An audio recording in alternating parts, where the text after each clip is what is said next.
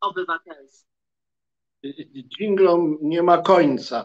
E, tu Jan Hartman, program Mondrale, nadawany premierowo.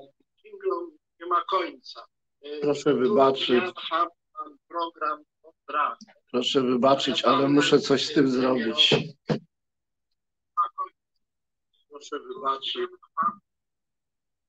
Ale proszę wybaczyć, ale muszę coś z tym zrobić. Jeszcze raz. Jestem już z powrotem, może tym razem nie będzie tego pogłosu, e, a więc witam Państwa raz jeszcze w programie Mondrale nadawanym premierowo 5 listopada 2021 roku. E, mam nadzieję, że tym razem już bez dalszych kłopotów i wpadek nasz program się potoczy. Jak Państwo wiecie, co tydzień spotykamy się z polskimi intelektualistami, twórcami i rozmawiamy sobie o tym, co oni robią i co sobie myślą i o życiu. E, tak będzie również tym razem. Nasz gość e, o zgrozo nie jest profesorem, ani profesorką. E, nawet nie wiem, czy jest doktorem, e, o ile wiem, jest magistrem e, filologii norweskiej, tak, przeczytałem, ale pewnie filologia norweska nie jest najważniejszym jego zajęciem. Znany jest bardzo jako reportażysta, dziennikarz, specjalista od Stanów Zjednoczonych, ale nie tylko, powiedzmy od Ameryki Północnej. E, autor dwóch e, bardzo dobrze przyjętych książek reporterskich poświęconych e, historii współczesności Stanów Zjednoczonych. Tym gościem jest redaktor Maciej Jarkowiec, obecnie z Gazety Wyborczej, a więc z Agory, ale dawniej piszący dla przekroju, dla wprost, a także, e, jak wyczytałem, reżyser mm, własnych filmów, e, nie, nie widziałem ich, przyznaję. E, pana redaktora jest bardzo dużo w internecie. Można o nim i o jego książkach posłuchać. Ja tylko powiem krótko, co to są za książki, ale mm, rozmawiać będziemy e, o, o, świecie, o życiu, może Ameryce też, ale nie specjalnie o tych książkach. Niemniej jednak, gdzie macie Jarkowiec, tam dwie książki. Pierwsza powrócę jako piorun, krótka historia dzikiego zachodu. Książka o tubylczej e, ludności Ameryki, czyli o tak zwanych Indianach, o ich no, e, męczeńskiej, tragicznej historii. E, a druga książka mm, o współczesnej Ameryce, w której nasz gość spędził kilka lat i mając się różnych zajęć, e, to jest reporterska książka pod tytułem Rewolwer obok e, Biblii, w co wierzą, w co wierzy Ameryka. No, Ameryka jest, zdaje się, przedmiotem wielkiej fascynacji i chyba drugą ojczyzną naszego gościa. E, więc chyba naszą rozmowę od spraw amerykańskich zaczniemy, chociaż ja mam taką nadzieję, żeby skorzystać z pańskiej e, no, te, tego statusu, tej konduity o bieży świata. Tacy ludzie, którzy przemierzają świat, wielkie przestrzenie i geograficzne, i społeczne, nie wahają się zbliżyć do ludzi i mać różnych zajęć, są no, siłą rzeczy bardziej doświadczeni i lepiej i więcej widzą. No i na to bardzo liczę, że Pan odsłoni przed nami arkana takiej mm, no, duszy wzbogaconej mnogością doświadczeń kulturowych. E, ale pierwsze pytanie, jakie chciałem Panu zadać, jednak wiąże się z pańską, mm, e, no z pańskim głównym osiągnięciem, zdaje się, e, zawodowym, jakim jest napisanie tych dwóch wspaniałych książek, bo ja jako filozof kojarzę sobie pisanie o Ameryce w pierwszym rzędzie z książką mm, Alexisa Tocqueville'a o demokracji w Ameryce. To był taki XIX-wieczny mm, francuski filozof, który, czy teoretyk polityki, trochę też dziennikarz, który w sprawach urzędowych, tam miał napisać raport o amerykańskich więzieniach, udał się do Stanów na trzy y, miesiące i jeżdżąc po tych więzieniach na boku niejako napisał, spisał swoje refleksje o Ameryce, głównie o ustroju społeczno-politycznym i o charakterze Amerykanów który ten ustrój demokratyczny, taki indywidualistyczny podbudowuje. E, I e, ta książka stała się wielkim bestsellerem i jest nim do dzisiaj. Wszyscy się do niej odwołują, a przecież on słabo tę Amerykę znał. E, pan redaktor Jarkowiec zna Amerykę z pewnością o wiele lepiej niż Tocqueville i pewnie po trzech miesiącach pobytu nie odważyłby się napisać E, książki. Stąd moje pytanie, jak się Pan do tego klasycznego dzieła odnosi i czy odnajduje Pan we współczesnej Ameryce, Amerykę XIX-wieczną z lat 30. E, Tocqueville'a? Mhm. Dziękuję za zaproszenie witam wszystkich. E, sprostuję na początku, nie jestem amerykanistą, bo tam się pojawiła informacja pod zaproszeniem do programu rzeczywiście filolog norweski tylko w stopniu magistra, bez mm, e, studiów anglistycznych czy amerykanistycznych. Ale rzeczywiście w Stanach mieszkałem, mm, spędziłem część życia i tak jak pan powiedział, moim osiągnięciem zawodowym, pewnie największym do tej pory są te dwie książki. Jeśli chodzi o Tocqueville'a, e, wydaje mi się, że mm, w, w zeszłym roku wyszła taka książka wybitnej historyczki amerykańskiej Jill Lepore pod tytułem Polskim My Naród. Mm, takie największe, mm, największa praca o historii Stanów Zjednoczonych w ostatnich latach. Yy, jakieś no, nowe spojrzenie na amerykańską historię yy, w kontekście kończona, kończona książka przez autorkę już w erze Trumpa, czyli w takim bardzo współczesnym trumpistowskim mm, kontekście y, domykana. I ona w kontekście Pana pytania, y, ta książka świetnie pokazuje, że mm, Ameryka w zasadzie w pewnym sensie nie zmienia się od y, samego początku swojego istnienia, że jakby schemat najważniejszych konfliktów, które definiują ten kraj, najważniejszych procesów e, kulturowych, społecznych czy politycznych, e, on jest w zasadzie ciągle ten sam i się powtarza. E, oczywiście zmieniają się dekoracje, zmieniają się aktorzy i trzecia, trzecia taka rzecz, mm, taki wektor, który należy obserwować, to jest, następuje cały czas pewien postęp, następuje pewien progres, ale Leporto świetnie pokazuje, że mm, takie osie tych konfliktów, osie procesów są w zasadzie takie same, czyli żeby wymienić te najważniejsze, to jest oczywiście konflikt rasowy, e, to są kwestie e, na różnych poziomach rozgrywających się konfliktów ekonomicznych, e, to jest też taki konflikt polityczny, u którego zarania w skrócie można by powiedzieć, leży całkiem odmienne spojrzenie na konstytucję amerykańską, jej, jej różne, bardzo różne formy jej interpretowania, czyli, czyli, czyli kolejna taka mm, kolejna taka przestrzeń, na której ten duży y, amerykański konflikt bez, bez, bez przerwy i w zasadzie pewnie bez końca się powtarza.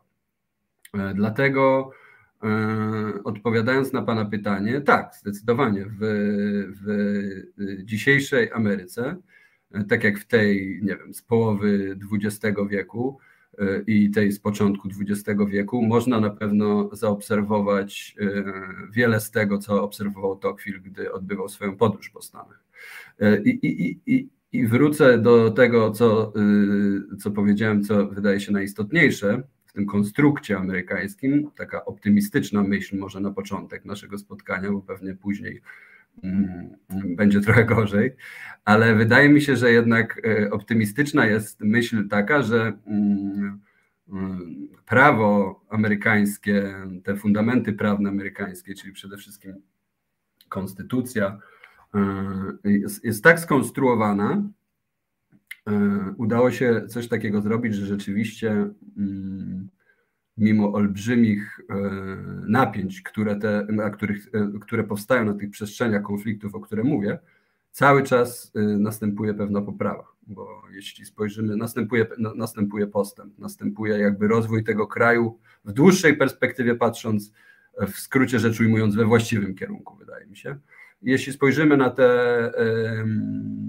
na te przestrzenie, które tak w skrócie określiłem, te trzy polityczną, polityczną, rasową i ekonomiczną, no to jeśli spojrzymy w dłuższej, w, dłuższej, w dłuższej perspektywie, a nawet w takiej krótszej, wydaje mi się, nie wiem, ostatnich 50 czy 100 lat, to można zaobserwować, e, że kraj e, zmienia się i że się zmienia w, w dobrym kierunku, że chociażby biorąc pod uwagę kwestię rasową, ona wygląda dzisiaj całkiem inaczej niż jeszcze 50 lat temu. E, nierówności ekonomiczne, chociaż oczywiście rosną i też są jak, jakąś taką stałą, definiującą amerykańską rzeczywistość na przestrzeni stuleci, zdecydowanie nadal. Ja nie mówię, że jest dobrze, no ale też jest lepiej niż 100 lat temu. I nawet w tym, e, na, tej, na tym polu politycznym e, e, rozmawiamy w czasach, gdzie polaryzacja w Stanach jest, jest najgłębsza od dziesięcioleci. W komentarzach jakby pojawia się najczęściej ta myśl, ta narracja, że to jest największy podział, największa polaryzacja Mm, od czasów lat 60. ubiegłego wieku, to mimo to, że rozmawiamy w takich czasach, e, też w tej przestrzeni konfliktu politycznego, jeśli spojrzymy na całą e, historię Stanów Zjednoczonych, wydaje mi się, że postęp też następuje, chociażby mm, mm, polityka stała się, wydaje mi się, jest mniej przemocy jakby w tej, w tej przestrzeni politycznej, chociaż oczywiście jak to w historii i w historii amerykańskiej również są trzy kroki do przodu, a potem dwa w tył i w styczniu, 6 stycznia mieliśmy taki dość mocny e, regres, jeśli chodzi o tą sprawę, gdzie rzeczywiście e, ta przestrzeń konfliktu politycznego e, została zagospodarowana przez element przemocy. Mówię tutaj o, o tym powstaniu, jeśli można tak to nazwać, napaści po, po, po części uzbrojonych grup mm, na Kapitol. Y, skoro padło nazwisko Tocqueville'a, klasyka y, historii, teorii Ameryki, bo amerykanistyka to jest e, szeroka dziedzina wiedzy, tu od razu się usprawiedliwię, użyłem tego terminu nieformalnie, chciałem zaznaczyć, że jest pan po prostu specjalistą od Ameryki na wysokim poziomie, stąd to ta akademicka ranga, którą, e, której użyłem. Więc skoro jesteśmy przy y, książkach, to chciałem jeszcze wpuścić słuchacza, że tak powiem, który zaanonsował się e, na czacie e, i pyta pana o pański stosunek do takiego autora e, znanego amerykanisty właśnie, ale amerykańskiego Howarda Zina. Czy pan mhm. zna tego autora i słuchacz chciałby się dowiedzieć, co pan o nim sądzi? Mhm.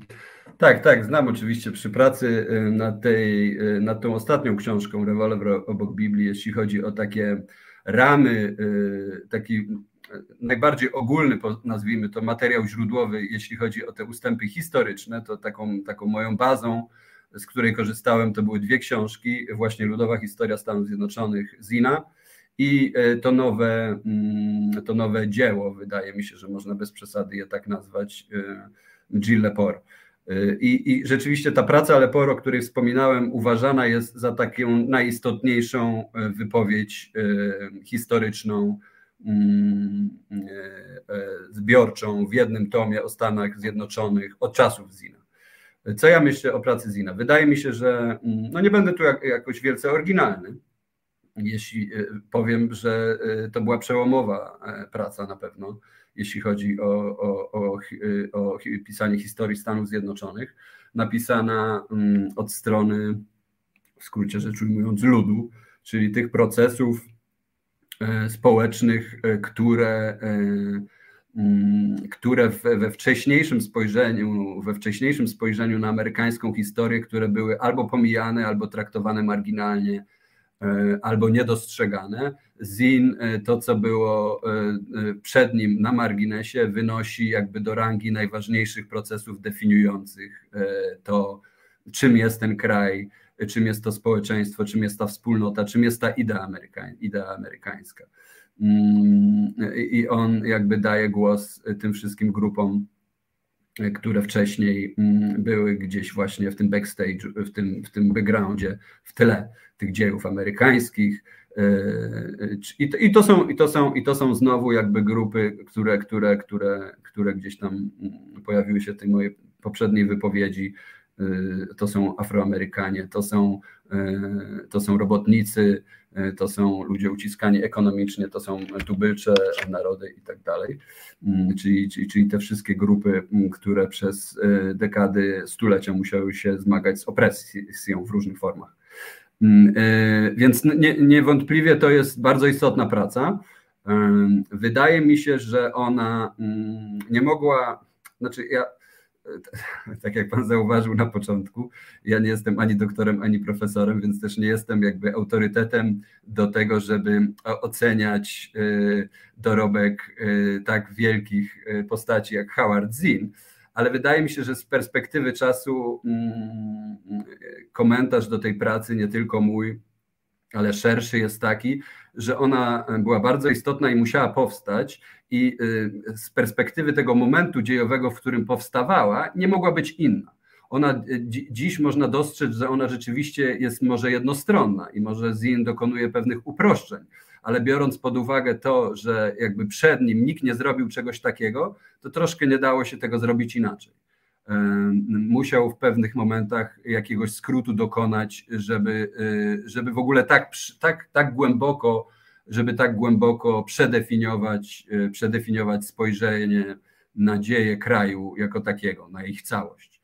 E, więc no a poza tym to, poza tym to i to zawsze mm, cechuje tych najlepszych w swojej działce, Azin niewątpliwie do nich należy, cechuje ich to, że to się po prostu świetnie czyta. To jest, to jest historia Stanów Zjednoczonych w jednym tomie, napisana ciekawo, momentami porywająco i, i, i, i ciężko się od tego oderwać, więc taka jest w skrócie moja ocena tej pracy. Ach, wydaje się wobec tego, że Howard Zinn jest takim liderem Stanów Zjednoczonych, przyszło mi na myśl, że powinniśmy do któregoś z kolejnych naszych programów zaprosić Andrzeja Ledera, e, a tymczasem mam takie zadanie dla Pana, bardzo tak e, narcystycznie sformatowane, bo ja chciałem Panu przedstawić swoją mitologię i mitografię Stanów Zjednoczonych, która, jak sądzę, jest podobna jak w przypadku większości polskich inteligentów, E, zaraz co, pytam tylko, co to. Czytam, co nam pisze słuchacz, przepraszam. A, widzę, ja tu też wcześniej nie wiedziałem. Pan czyta, bo może pan odpowie.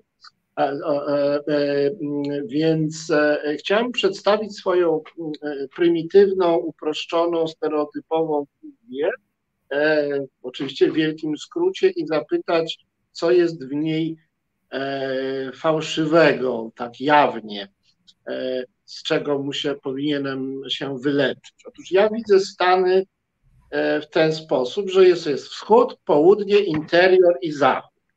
W interiorze rośnie kukurydza i, i, i nie ma się czym zajmować. Jeśli chodzi o wschód, to jest to rodzaj takiej zamorskiej Europy, trochę innej, ale jednak e, rządzą tam, że tak powiem, elity demokratyczne białe i, i, i takie europejskie z ducha, jest Waszyngton, Nowy Jork, e, Manhattan, Boston, e, e, Ivy League, Uniwersytety Wschodniego Wybrzeża i tak od, od powiedzmy Bostonu, gdzieś tam po Waszyngton, sami inteligenci, czyli ludzie tacy jak my. A po drugiej stronie kontynentu jest jakoś tak dziwnie, bo, bo są ci wszyscy filmowcy Hollywood, otoczeni przez latynosów, a, a pomiędzy nimi włóczą się jacyś narkomani. E, e, za to, za to na, na, na południu to jest bardzo dużo czarnoskórych i ogólnie panuje pewne zacofanie takie kulturowe i mentalne.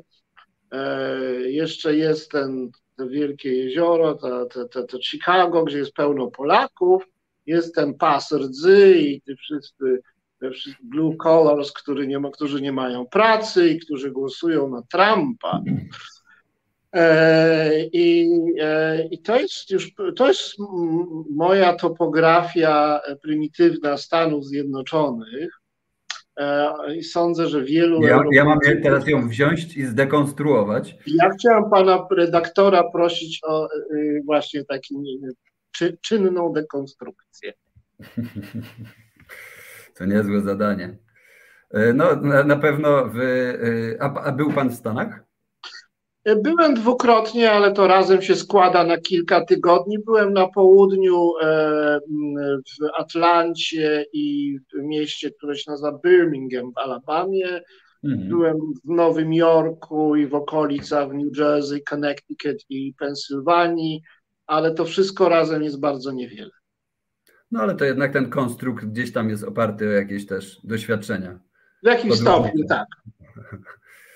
E, no więc e, może za, za, za, otworzę tą dekonstrukcję taką myślą, że mm, Stany to jest taki paradoks polegający na tym, e, że kiedy się tam pojedzie, to z jednej strony na skutek jakby potężnej mocy, z jaką amerykańska popkultura wtłacza nam mm, obrazy amerykańskie do naszych głów, od małego.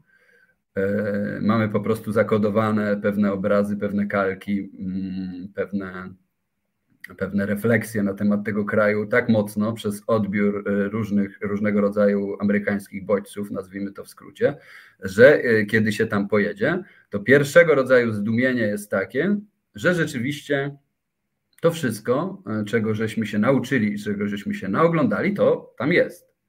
Są te krajobrazy, są ci ludzie, są te wszystkie jakieś takie, nazwijmy to, folklorystyczne smaczki, mm, jest ten koloryt amerykański i, i to jest pierwszego rodzaju zdumienie. A drugie, i ono rzeczywiście może przychodzi, e, nie wiem, bo to pewnie zależy od podróżnika, z jakim nastawieniem jedzie, jaką ma wiedzę wyjściową i jak bardzo otwartą ma głowę, ale wydaje mi się, że drugim takim zdumieniem, przynajmniej w moim przypadku, im bardziej poznawałem tą Amerykę, że ona jest całkiem inna niż nam się wydaje. I, i, i to jest jakby taki przyczynek do, do, do trochę spróbowania zdekonstruowania tego e, obrazu, który, który Pan przedstawił. E, rzeczywiście mm, no, no są, są, są takie oczywiste linie, linie podziałów e, geograficzne i społeczne też, jak dwie takie najważniejsze, to jest północ-południe i wschód-zachód. Tak? to filmach na przykład, e, żeby podać taki przykład właśnie z popkultury, w filmach Udego Allena zawsze to był taki nawracający jego żart, wygrywanie, wygrywanie pewnego humoru na, ty, na tych różnicach między Los Angeles a Nowym Jorkiem. Tutaj mamy tą taką, tą taką opozycję, właśnie ci, tak jak pan mówi, mm, wschodni ze wschodu, intelektualiści bardziej europejscy, E, po Nowym Jorku można chodzić, nie trzeba tylko jeździć samochodem i tak dalej. I Los Angeles już taka typowa e, kultura i cywilizacja amerykańska z olbrzymimi przestrzeniami, ze słońcem i z, wszechobecnym, z wszechobecną motoryzacją, bez której się nie da w ogóle obejść, i też z inną jakby konstrukcją mentalną tamtejszych mieszkańców.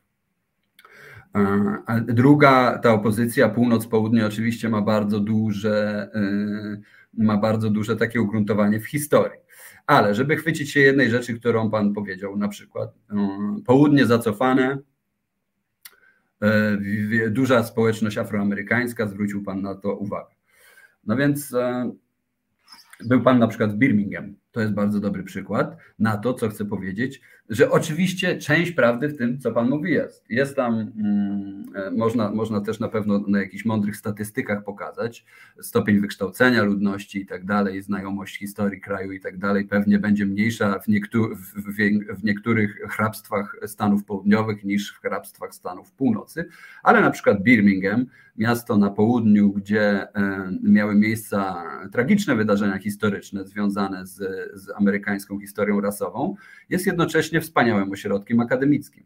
E, te uczelnie, które tam są, e, e, zatrudniają naprawdę światłych, nazwijmy to w skrócie, superliberalnych intelektualistów, akademików. I w tymże mieście, też tam byłem przy okazji ostatniej podróży, w tym mieście, gdzie na pewno w nim samym, jak i wokół niego mieszka duża populacja bardzo konserwatywnych, białych Amerykanów, w skrócie rzecz ujmując, głosujących pewnie na Trumpa, w tym samym ośrodku e, jest, e, nie wiem czy równie, ale też bardzo silna populacja progresyw, progresywistów, ludzi liberalnych, którzy mają całkiem inne zapatrywania na kraj, jego historię, jego współczesność.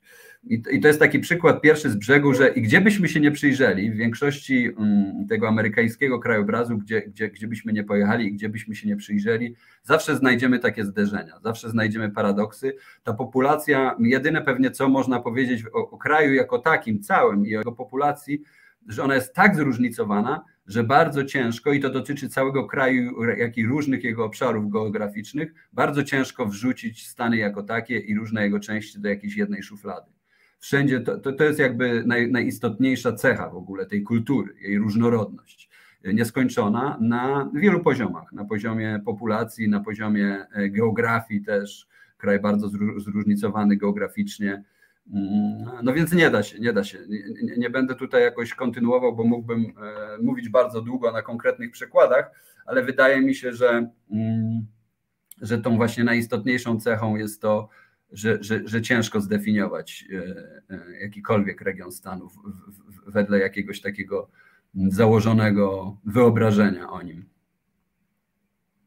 Jak byłem w Stanach, to ciągle słyszałem taką frazę: This is a free country. To jest wolny kraj, e, co oznaczało taką dumę z tego, że tam człowiekowi wolno dokonywać wyborów, decydować o sobie, że jest bardzo duży margines czy stopień swobody e, w różnych dziedzinach życia, e, a z drugiej strony wiadomo, że to jest kraj, w którym jest bardzo dużo e, czasem nieintuicyjnych i archaicznych przepisów prawnych i egzekwowanie prawa jest natychmiastowe i surowe, policji się trzeba bać. E, więc ta, e, ta wolność jest e, chroniona bardzo surowo, można powiedzieć, a przekroczenie tych granic, które służą ochronie wolności półobywateli, wiąże się z natychmiastową represją. Ja się zawsze boję tam, że zawsze, że coś zrobię nie tak i zaraz mnie zakują w kajdanki i zaraz stanę przed jakimś e, e, niezbyt może wykształconym, za to bardzo pewnym siebie angry old manem, sędzią sądu powiatowego, ludowego czy czegoś takiego i zaraz mi wlepi prace społeczne e, lub coś podobnego. Więc ja, ja, ta ambiwalencja e, takiej pierwotnej, trapersko-pionierskiej E, surowości w przestrzeganiu prawa, takiej, takiej szeryfiady i z drugiej strony ta obsesja konstytucyjna ochrony wolności osobistych, najpierw obywatelskich, wtórnie jako gwarantów właśnie tej wolności obywatelskich, oso wolności osobistych, to wydaje mi się coś bardzo rdzennie amerykańskiego, i właśnie odwrotnego w stosunku do Europy, gdzie mm, wolność kojarzy się z pewną elastycznością, miękkością, y, z takim zaufaniem, y, że mm, do, y, zarówno do współobywateli, jak i do władz że będą świadome zagrożeń wynikających z surowości takiej dosłowności, bezwzględności w egzekwowaniu przepisów. Krótko mówiąc, w Europie jest większe szacunek dla wolności jest powiązany z takim przekonaniem, że przepisy są dla ludzi, a nie ludzie dla przepisów, i jest taka jakaś większa elastyczność i, i, i, i zaufanie, a w Ameryce e, panuje taka kostyczna surowość upraszczająca te relacje między obywatelami i państwem i że ten indywidualizm, ta osobista wolność, ta przestrzeń wybierania i stanowienia o sobie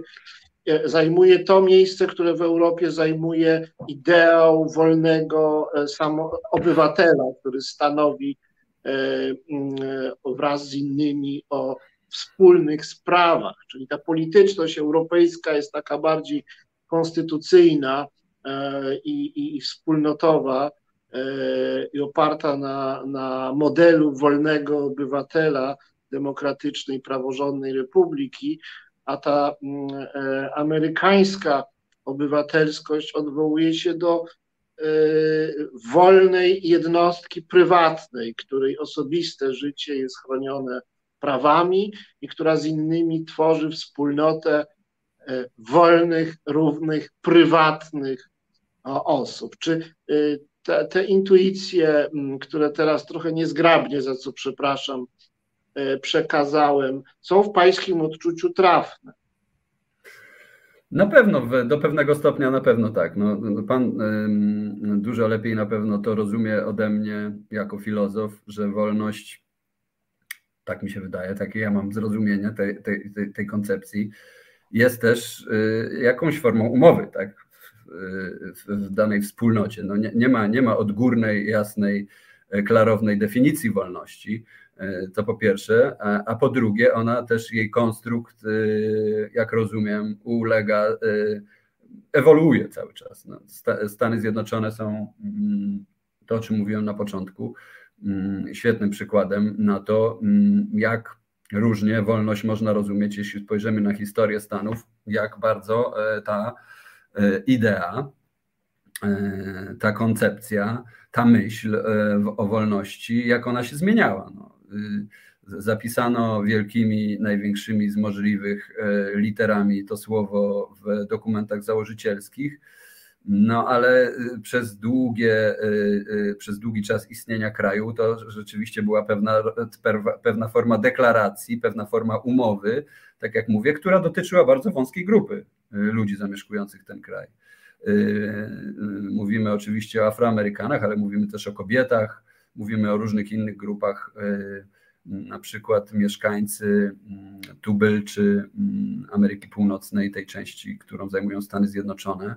Obywatelstwo dostali, jeśli teraz się nie mylę, jakoś w latach 30. XX wieku dopiero. Ale wraz z tym obywatelstwem dostęp do wolności.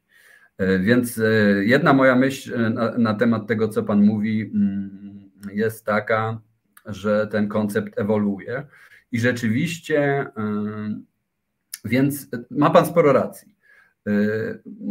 Rzeczywiście on w Stanach jest oparty na takim bardziej indywidualistycznym rozumieniu tej umowy, ale mm, to ulega zmianom. Wydaje mi się, że Amerykanie, to oczywiście są procesy rozpisane, to są procesy rozpisane na dekady, więc ciężko uchwycić jakieś takie momenty i patrząc na to, co się dzieje teraz, Jesteśmy, jesteśmy świeżo po prezydenturze Trumpa, mamy bardzo dużą polaryzację, mamy nową wojnę kulturową, której takim najistotniejszym elementem teraz są spory o aborcję, odgrzewanie pewnych y, kulturowych mm, kulturowych konfliktów, gdzie, które wydawały się już, y, już przewalczone w Stanach, które bezpośrednio łączą się jakby też z tą, z tą koncepcją, z tą myślą o wolności, czym ona jest. Więc to się teraz dzieje, więc można, można by kwestionować to, mm, co chcę powiedzieć, że wydaje mi się, że w długiej perspektywie jednak ta wolność w stylu amerykańskim, ona się przedefiniowuje właśnie w tym kierunku, E, który Pan wskazuje jako taki bardziej, e, bardziej rodzaj umowy europejskiej. czyli że idziemy bardziej z tej strony indywidualistycznej w stronę, w stronę bardziej wspólnotowego rozumienia tej, tej koncepcji. To oczywiście są spory, które dotyczą nie tylko Stanów, bo żyjemy w takich czasach, wydaje mi się, że jest dość duże mm, zastanowienie się ogólne w debacie publicznej, mm, czym wolność jest, tak? bo mamy, mamy, mamy, mamy jakąś taką zagwostkę do rozwiązania, ile wolności, ile bezpieczeństwa, czy można mieć y, obie te sprawy załatwione, jak to połączyć. Y, żyjemy w czasach pandemii, gdzie też y, unaoczniają się Mm, liczne konflikty związane z tym rozumieniem wolności, czy wolność do nieszczepienia się jednej grupy części, części populacji nie zagraża wolności drugiej części populacji i, jej prawa do bycia zdrowym i bycia bezpiecznym w pewnej przestrzeni publicznej, w fizycznym rozumieniu tej przestrzeni publicznej. Więc to są takie bardziej spory, wydaje mi się, dotyczące nie tylko Stanów, ale, ale, ale wielu innych miejsc na świecie, zachodniej cywilizacji w dużej mierze jako takiej, która się zmaga z różnymi Mm, z różnymi procesami takimi dziejowymi. E, imigracja, mm, uchodźcy, które każą spojrzeć e, na wolność w nowy sposób. Ale e, podsumowując i wracając do tej myśli o samych Stanach, wydaje mi się, że nie ma trochę ucieczki przed tym, żeby to szło w, w, w stronę bardziej wspólnotowego rozumienia wolności. Mm, czyli rezygnacji z pewnych indywidualnych jej atrybutów na rzecz y, właśnie jakiegoś takiego długoterminowego bezpieczeństwa. No bo inaczej, inaczej wspólnota zacznie się rozpadać i to widać, są, są różne tego przesłanki i to wtedy zagraża wszystkim. Tak? Tym zwolennikom, y, zwolennikom indywidualistycznego rozumienia wolności. Weźmy tutaj na przykład żeby to zobrazować, bo tak mówimy na dużym może trochę stopniu ogółu, ale weźmy kwestię e, prawa do posiadania broni w Stanach. Bardzo istotna i rozbudzająca e, wielkie emocje kwestia, i która też jakby, mm, jakby przez zwolenników jak najszerszego dostępu, którzy powołują się na drugą poprawkę do konstytucji, jest definiowana właśnie bardzo jednoznacznie w tych kategoriach wolności, tak? że, że nie ma wolności bez spluwy, w skrócie rzecz ujmując, to jest nasze prawo i jeśli my mamy gwarantować sobie bezpieczeństwo i, i, i zachować naszą wolność, to jak chcemy żyć, to musimy tą broń posiadać. I to nawet nie jest w takim rozumieniu, które często funkcjonuje w Europie, mm, e, dotyczące tego, tego posiadania broni w Stanach i też tak szerokiego dostępu, w takim rozumieniu, że mm, e, ja muszę mieć tą spluwę w domu, żeby odstrzelić głowę intruzowi, kiedy on do mnie przyjdzie i będzie chciał zabić żonę i moje dzieci to też, ale jest dużo głębsze i istotniejsze rozumienie tego, mm, tej części populacji amerykańskiej, że jesteśmy jako społeczeństwo uzbrojeni po to, że jeśli przyjdzie opresyjna władza, która będzie chciała nam odebrać nasze wolności, to my będziemy mieli fizyczną możliwość się obronić. E, no, no więc biorąc, biorąc pod uwagę, e, jakby przyglądając się tej kwestii, Amerykanie będą musieli, e, wydaje mi się, przedefiniować e, właśnie takie rozumienie wolności na rzecz wspólnoty.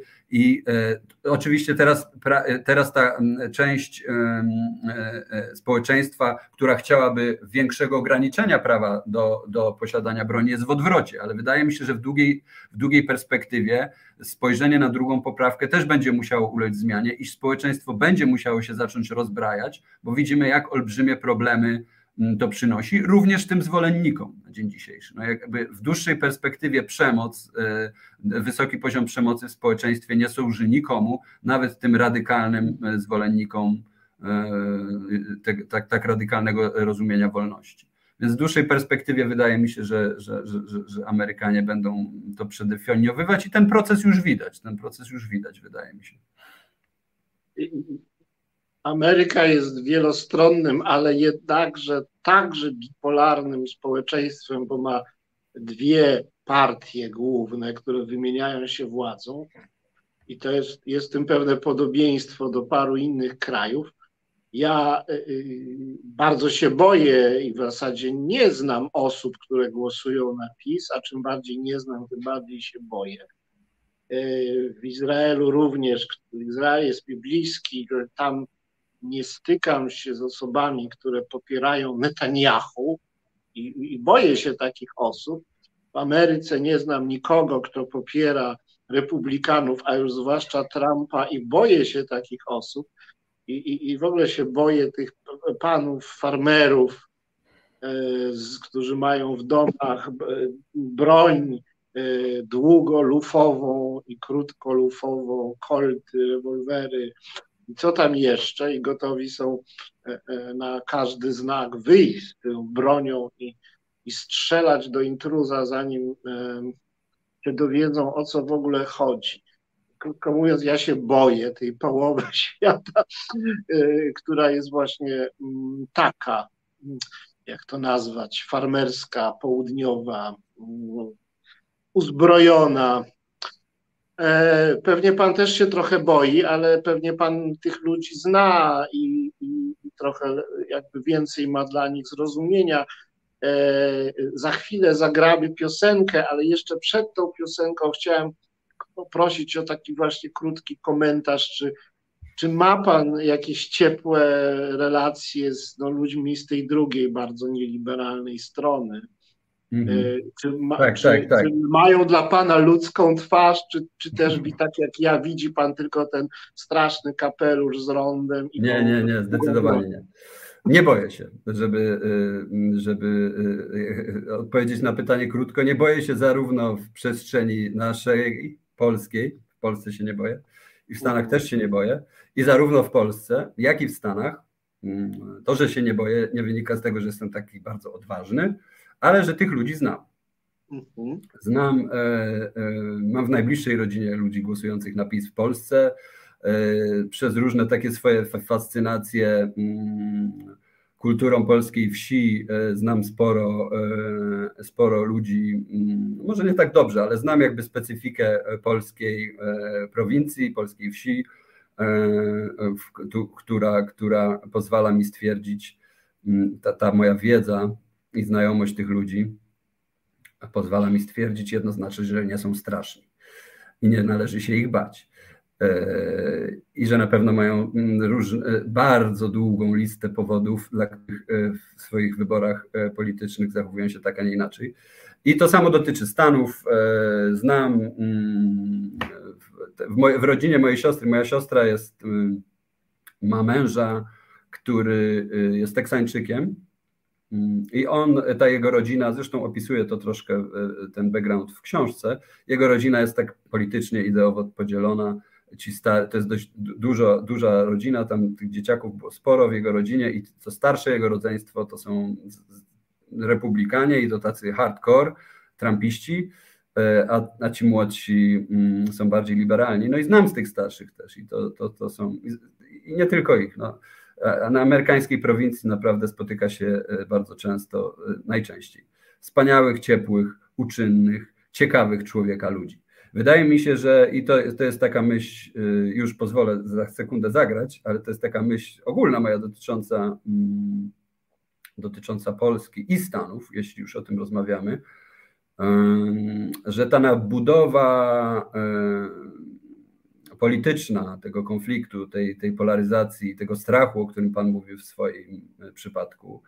Nie znam Izraela, więc tam, tam kompletnie nie wiem, jak tam to działa, ale tu na naszym podwórku amerykańskim, ona jakby ten element straszności, chciałbym jakoś się precyzyjnie wyrazić, ten element tego, czego rzeczywiście można się bać, on jest stosunkowo mikrusi, bardzo malutki w stosunku do jakby całości tego świata, który tam istnieje, tak? czyli, czyli, czyli tej całej masy y, ludzi, y, tej, tej, tej, tej, tej jakby nazwijmy tego plemienia, y, używając tego słowa, którego nie znoszę i którego powinniśmy pewnie unikać, w naszym przypadku plemienia pisowskiego, a w amerykańskim te, te Trump, plemienia, Trumpa, mm, no to tak naprawdę są, jest garstka macherów, jest garstka propagandzistów, jest garstka cyników, E, którzy na tyle skutecznie e, grają tą grę, e, że my właśnie, tak jak w przypadku pana profesora, zaczynamy się bać ogółu.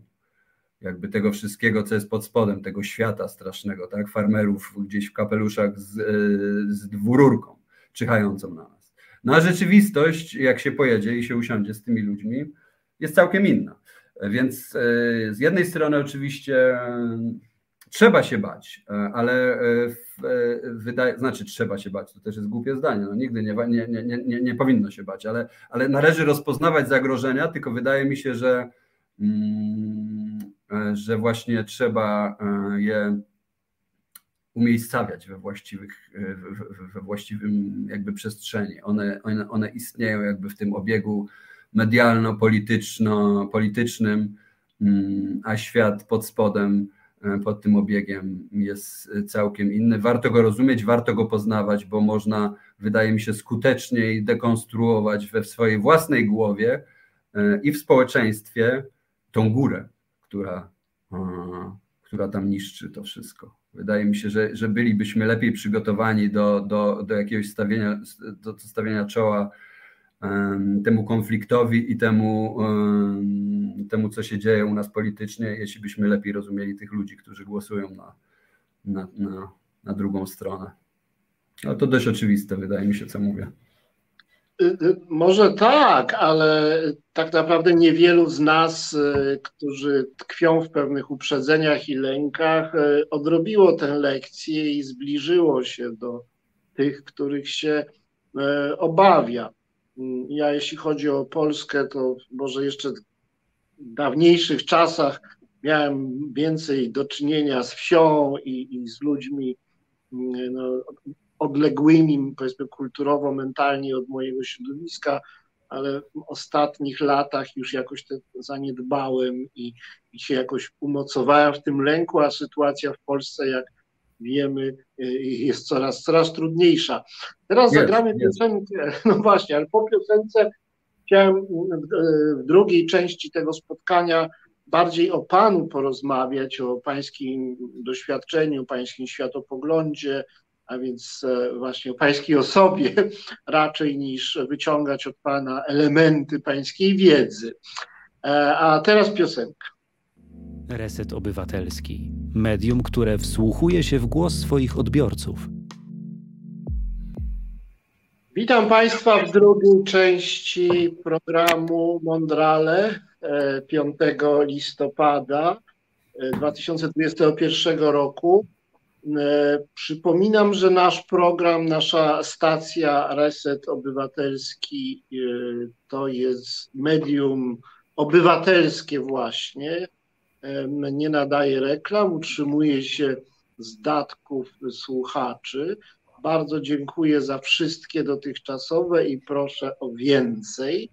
E, jesteśmy na zrzutce, jesteśmy na Patronite, a na naszej stronie e, jest po prostu numer konta. My się utrzymujemy z tego, co Państwo nam wpłacą a jesteśmy szalenie nisko kosztowi, muszę e, to przyznać. No niemniej jednak udało nam się stworzyć studio, za kilka tygodni będę już nadawał ze studia eleganckiego na ulicy Andersa w Warszawie.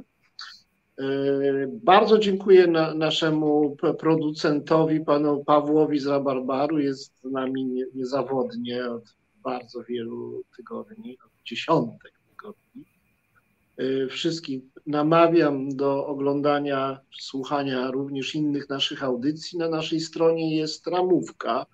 Możecie zobaczyć, co nadajemy, mm, jakie, jakie są nasze pasma i jacy redaktorzy. Przez ramówkę można wejść do kompletu nagrań deponowanych na YouTube albo w innych pod, portalach podcastowych. Z ramówki można wejść z piątku oczywiście do audycji Mondrale E, i tam wszystkie historyczne audycje, czterdzieści kilka dotąd, e, e, sobie zobaczyć. A tymczasem wracamy do naszego gościa, pana redaktora Jarkowca, który dotąd mówił nam dużo o Ameryce, a teraz chciałbym z nim porozmawiać bardziej o nim, bo jest fascynującą postacią, człowiekiem, który nie bał się Mm, no, zwiedzać świat, y, robić różne rzeczy. Pracował jako robotnik, jako kelner. No, znaczy nie on jeden, no wiadomo, no, na saksy się jeździło, tylko w jego, w jego wypadku to jest bardziej dogłębne i wszechstronne doświadczenie. Y, I chciałem pana zapytać, jako osobę no, doświadczoną kulturowo, y, czy pan podziela takie odczucie, że mimo wszystkich tak zwanych różnic kulturowych, ludzie są na tyle podobni, mają na tyle podobne problemy, że można się zawsze przy dobrej woli odnaleźć i nawiązać bliższe, nie tylko takie small talkowe, formalne relacje, ale można się zbliżyć do ludzi, którzy są z innej grupy społecznej, etnicznej, żyją e, w innym społeczeństwie, zupełnie wychowali się w jakiejś tradycji takiej czy innej, religijnej. E, czy można to wszystko jakoś, no nie tyle odrzucić, tylko jakoś e, w to się tak włączyć z dobrą wolą, żeby ta relacja międzyludzka, mimo tych wszystkich różnic, mogła być pełna i oparta na zaufaniu i czy jeśli taka relacja mm, y, się rozwija, to czy te różnice są przeszkodą, czy mogą właśnie jakoś pracować na tę relację? Mm-hmm, mm-hmm. Dziękuję za to pytanie. To świetnie mm, postawiona myśl, jak, jak to rzeczywiście jest. Ja tylko tak troszkę wyjaśnię. Oczywiście bywałem tu i tam, ale też nie jestem żadnym wielkim e, podróżnikiem. Ale, ale, ale no, no rzeczywiście udało mi się w parę miejsc pojechać i też takich e, kulturowo odległych e, również od Polski. Byłem, byłem najdalej, gdzie byłem, to chyba byłem w Indonezji dwukrotnie. Miałem sposobność bywać w Kenii kilka, kilkukrotnie no i rzeczywiście znam Stany dość dobrze, trochę Kanadę mm, i mam zjeżdżoną jakoś e, tam mniej lub bardziej Europę. Nie znam wschodu takiego bliższego nam za bardzo, e, poza Białorusią. E, mam takie odczucia, mm, odpowiadając na to Pana pytanie, z jednej strony takie po prostu intuicyjne, ludzkie, które pewnie bym miał, gdybym nawet nigdzie nie pojechał, być może, e, a z drugiej strony też rzeczywiście, tak jak Pan mówi, trochę podparte doświadczeniami i znajomościami, a nieraz przyjaźniami z ludźmi z różnych e, części świata, że rzeczywiście tak jest, jak Pan mówi. Wydaje mi się, że jesteśmy na takim podstawowym poziomie, jesteśmy tacy sami i że e, dialog, e, i że jakieś taka pokrewieństwo dusz, e, pokrewieństwo pewnych doświadczeń, pokrewieństwo takie, takie, takie z gruntu człowieczeństwo nasze jest takie same i mamy je wspólne. Mm, jestem dość świeżo po, jestem dość świeżo po lekturze Sapiens Harariego. W tym roku to przeczytałem. Duże wrażenie to za mnie zrobiło, ta, mm, ta książka. I taka mi przyszła myśl teraz, jak Pan o to pyta, że on z jednej strony oczywiście buduje ten, buduje ten, e, ten koncept, że to, co czyni nas dominującym gatunkiem na planecie, to jest mit, tak? czyli wspólna opowieść.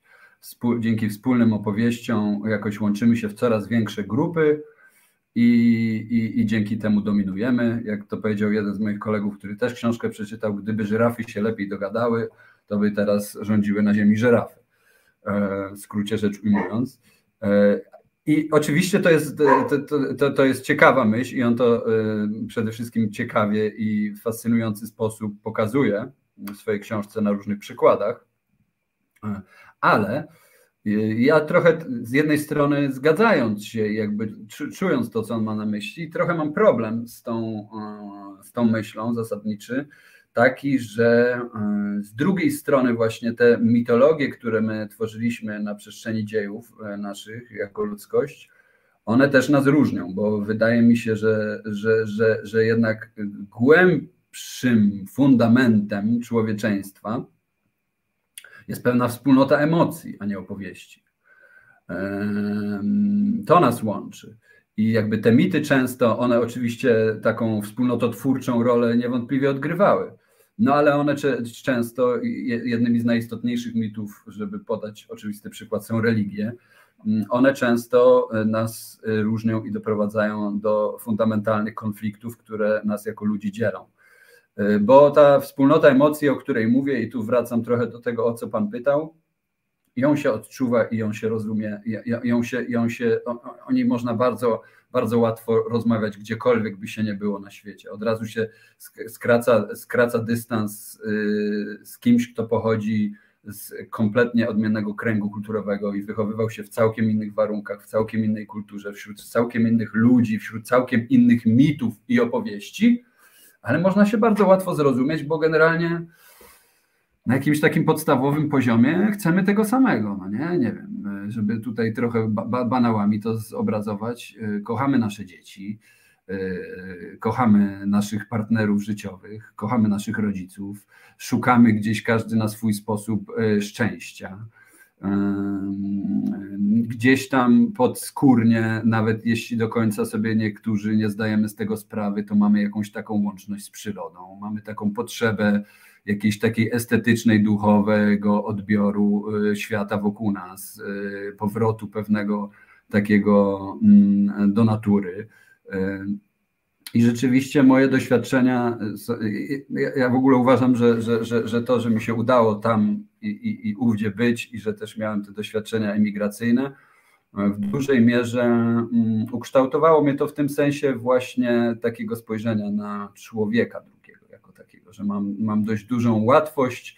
E, stąd na przykład moje stosunkowo dobre e, relacje z ludźmi, którzy może głosują na całkiem innych ludzi niż ja często, bo mam jakąś taką e, wyrozumiałość, taką empatię do ludzi na ich takim podstawowym poziomie ich, ich doświadczeń, ich emocji.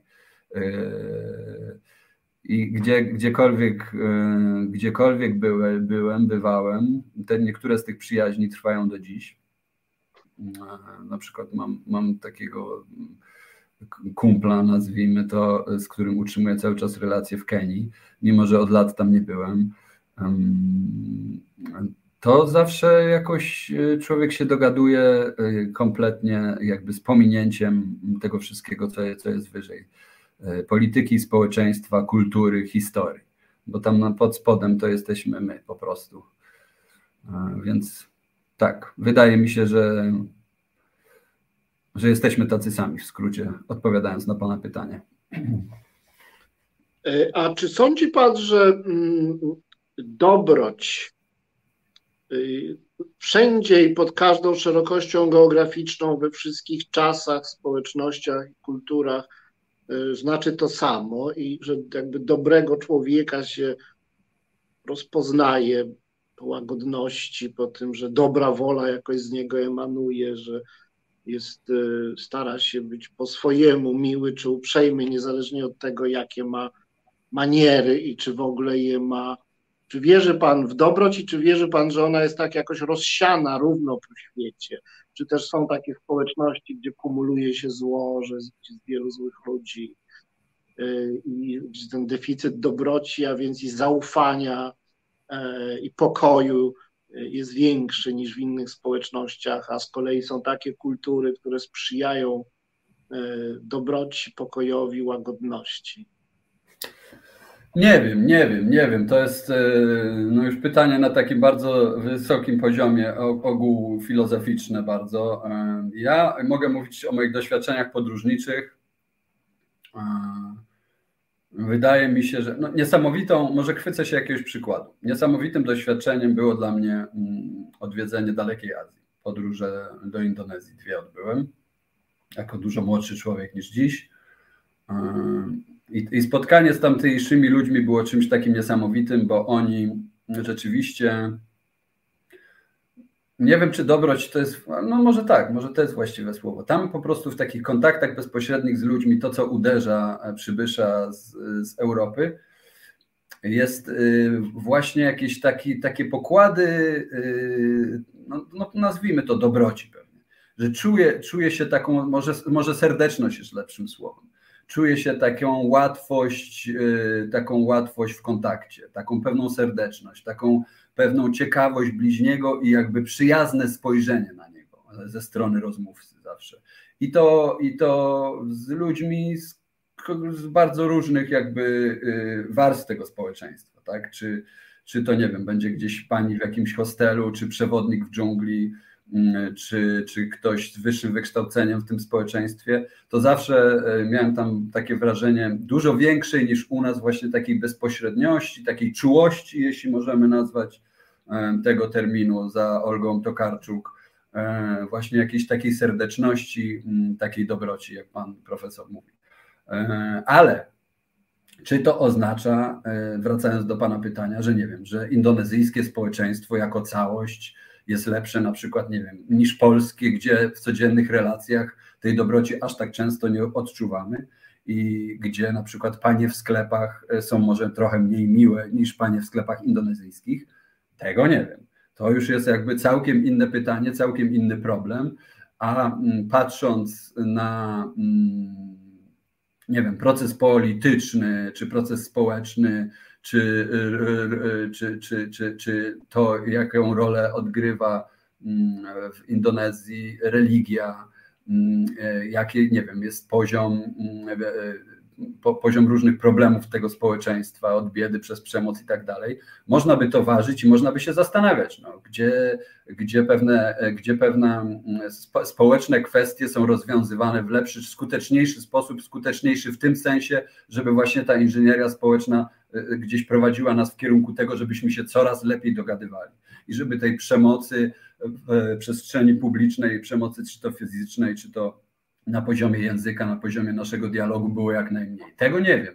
Nie znam na, na, tyle, na tyle e, społeczeństwa indonezyjskiego, skoro o nim mówimy, żeby to ocenić. I nie znam też y, jakichś takich, nie wiem, studiów porównawczych, które by porównywały społeczeństwa między sobą. Są oczywiście, są oczywiście społeczeństwa, które są zorganizowane w taki sposób, który mi się bardziej podoba niż inne. Nie wiem, oczywisty przykład y, społeczeństwa skandynawskie. Od razu mówię, że na pewno nie są idealne, ale niektóre rzeczy, które tam mm, zostały tak, a nie inaczej y, y, poukładane, zorganizowane mi się podobają, czy na przykład społeczeństwo holenderskie ale czy to ma bezpośredni związek? Wątpię wręcz, powiem, że chyba nie na, na, na mojego czuja. Nie znam badań, nie jestem akademikiem, nie jestem ekspertem w, tym, w tej dziedzinie, ale odpowiadając na to pytanie, nie wydaje mi się, żeby to miało związek z jakimś takim większym lub mniejszym rozsianiem w jakiejś, w jakiejś, w jakiejś przestrzeni geograficznej zamkniętych w granicach, że u nas na przykład jest, jest trochę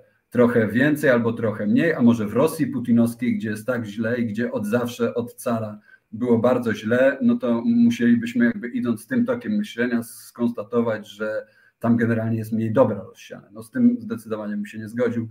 Tu jakby jest taki, tak, taka mnogość różnych czynników, które decydują o tym, czy społeczeństwo funkcjonuje lepiej e, lub gorzej, czy jest bardziej, e, e, chwyćmy się tego słowa, wolne, demokratyczne, lepsze w sensie lepszego dialogu, a mniejszej ilości przemocy. Tyle czynników o tym decyduje, mm, że to bardzo jest skomplikowany problem i jakby nie wydaje mi się, że, że taka filozoficzna, filozoficzny koncept dobra jako takiego mógłby jakoś e, nam odpowiedzieć w prosty sposób na to.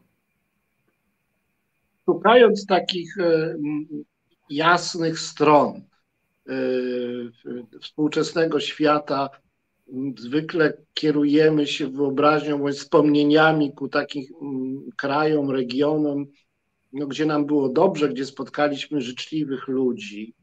I y, mam wrażenie, że Europejczycy y, najczęściej wskazują na y, niektóre kraje południa Europy jako takie właśnie najszczęśliwsze, gdzie ludzie żyją w harmonii z przyrodą, dobrze jedzą i są do siebie mili i mają czas, e, na przykład to są Włochy, e, ale jest też wielu ludzi, którzy z zazdrością patrzą na Skandynawię.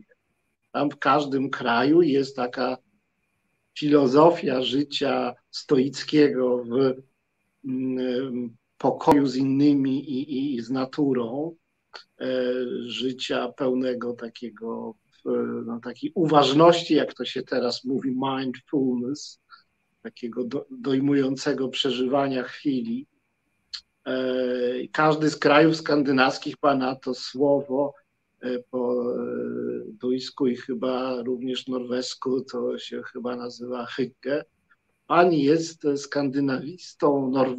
jak to się nazywa? Ktoś, kto skończył filologię norweską, filologiem norweskim. Filolog norweski. Norweski, także no, no właśnie. Tak, skoda. E, więc pan zna ten świat.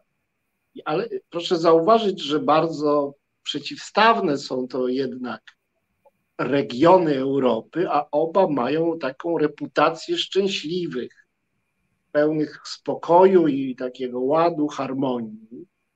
E, Włochy wydają się takie bardzo biesiadne i, i wspólnotowe, a Norwegia taka trochę surowa, indywidualistyczna, domki porozrzucane na dużych przestrzeniach, to takie życie nieco, nieco surowe, tak jakby zakorzenione w chłopskich y, tradycjach, y, takie bardziej wewnątrz domu niż na zewnątrz z racji klimatu.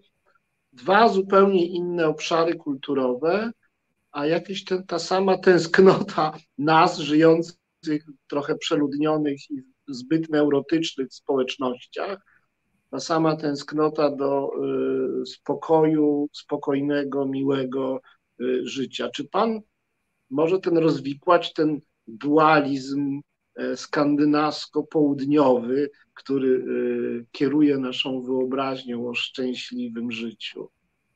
Mm -hmm.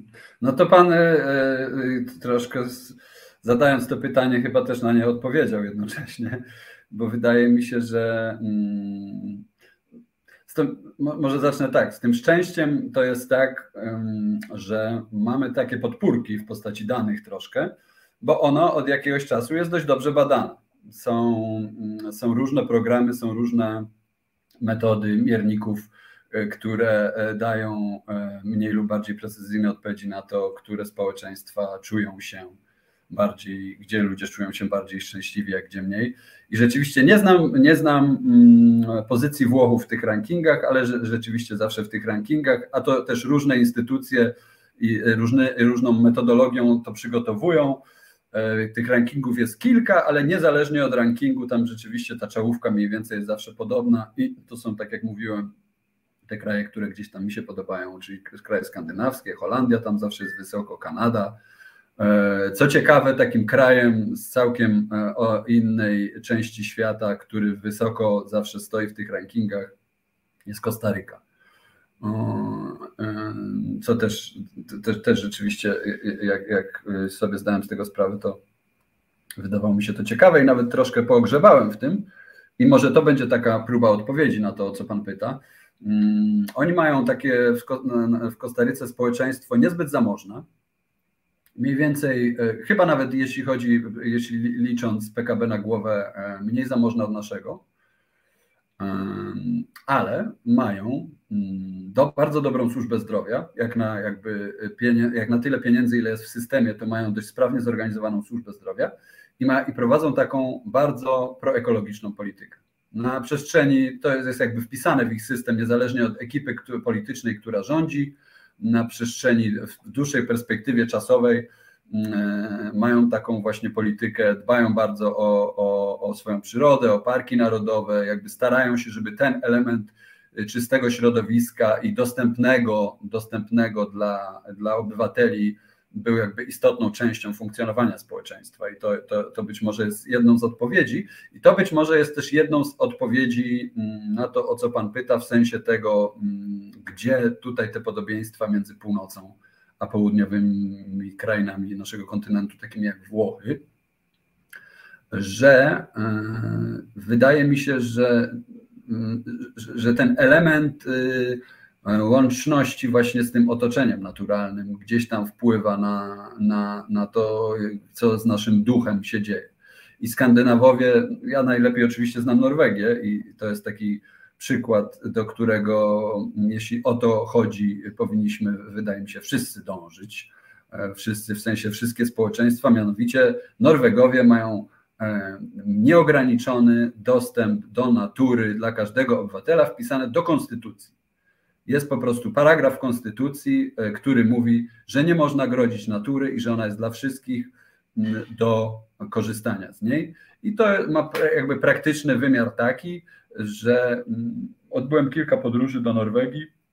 Nie, nie, niektóre z nich na etapie studenckim z bardzo niskim budżetem autostopem. I to polega na tym na przykład, że można się rozbić wszędzie. Nie można, e, jakby przestrzeń wokół prywatnego domu, e, na której ja nie mogę postawić namiotu, jest bardzo ograniczona. Tam jest jakiś dodatkowy jakby przepis, który, który doprecyzowuje to, co jest zapisane w Konstytucji, ale generalnie mogę się rozbić na prywatnej działce i ona nie może poza jakąś tam przestrzenią zostać ogrodzona, szczególnie jeśli, jeśli to jest w pobliżu wody i tak dalej, i tak dalej. Tutaj mamy, tutaj mamy powrót do, tej, do tego, o co, o co Pan pytał, jeśli chodzi o indywidualistyczne podejście do wolności w Stanach i bardziej wspólnotowe w, w Europie. No to tutaj mamy, jeśli z jednej strony mamy Amerykę mm, z jej świętym prawem do, e, do prywatnej e, przestrzeni, a z drugiej, po z drugiej stronie tego ekstremum jest Norwegia, gdzie rzeczywiście jakby to prawo do prywatnej działki jest dość mocno ograniczone takim podejściem do wolności wspólnotowym, że to jednak jest nasze. I e, w innych skandynawskich krajach pewnie właśnie ta łączność z naturą e, obywateli jest dość spora. I wydaje mi się, że, że we Włoszech, e, w Hiszpanii również, które są skonstruowane całkiem inaczej i są oczywiście totalnie różnymi społeczeństwami pod wieloma innymi względami, ale ten taki outdoor, nazywając to w skrócie, to bycie na, na outside i korzystanie jakby z, przestrzeni, z morza, ze słońca, z, z winorośli, z wina, y, z, ze wzgórz, y, jakby korzystanie z tej przestrzeni, y, wydaje mi się, że tu akurat jest wspólne między tymi, między tymi dwoma regionami Europy i to na pewno pomaga osiągnąć jakiś, jakiś balans wewnętrzny, zarówno jednostkom, jak i społeczeństwu. E, to jest, to jest coś, co w nauce nazywa się, jeśli dobrze pamiętam, mm, nie, nie, regresem, regresywnością ewolucyjną, czy coś takiego. Jest, jaki, jest taki termin w, w, psychologii społecznej, który, mm, który właśnie zajmuje się tym, tym tematem, że każdy z nas coś takiego w sobie nosi. Mamy gdzieś potrzebę powrotu, chociażby symbolicznego, do tych e, zbiorowości łowiecko-zbierackich, z których wyszliśmy. I im bliżej, im bardziej nam się to udaje, tym chyba się czujemy trochę lepiej. Oczywiście czynników e, innych jest cała masa, no ale ja przynajmniej e, na swojej własnej skórze też to odczuwam i myślę, że nie jestem jedyny, że jak jestem wśród przyrody nad Morzem Bałtyckim na przykład, które uważam jest najpiękniejsze na świecie i najlepiej się tam czuję, albo w górach, albo nad jeziorem, albo w lesie, to po prostu czuję się lepiej. Przez chwilę gdzieś e, cały ten kożuch cywilizacyjny, który nas męczy i męczy od rana do wieczora, zostaje troszkę wyczyszczony na chwilę w głowie. Lepiej się oddycha mózgiem również. Ja chyba regresuję jeszcze głębiej, bo chciałbym po prostu leżeć pod drzewem. No właśnie, oni tam w tych Włoszech chyba e, e, leżą dużo pod drzewem po prostu, nie? Tak, i to jest Maniamy. wspaniałe zajęcie, dopóty, dopóki nie przyjdą mrówki.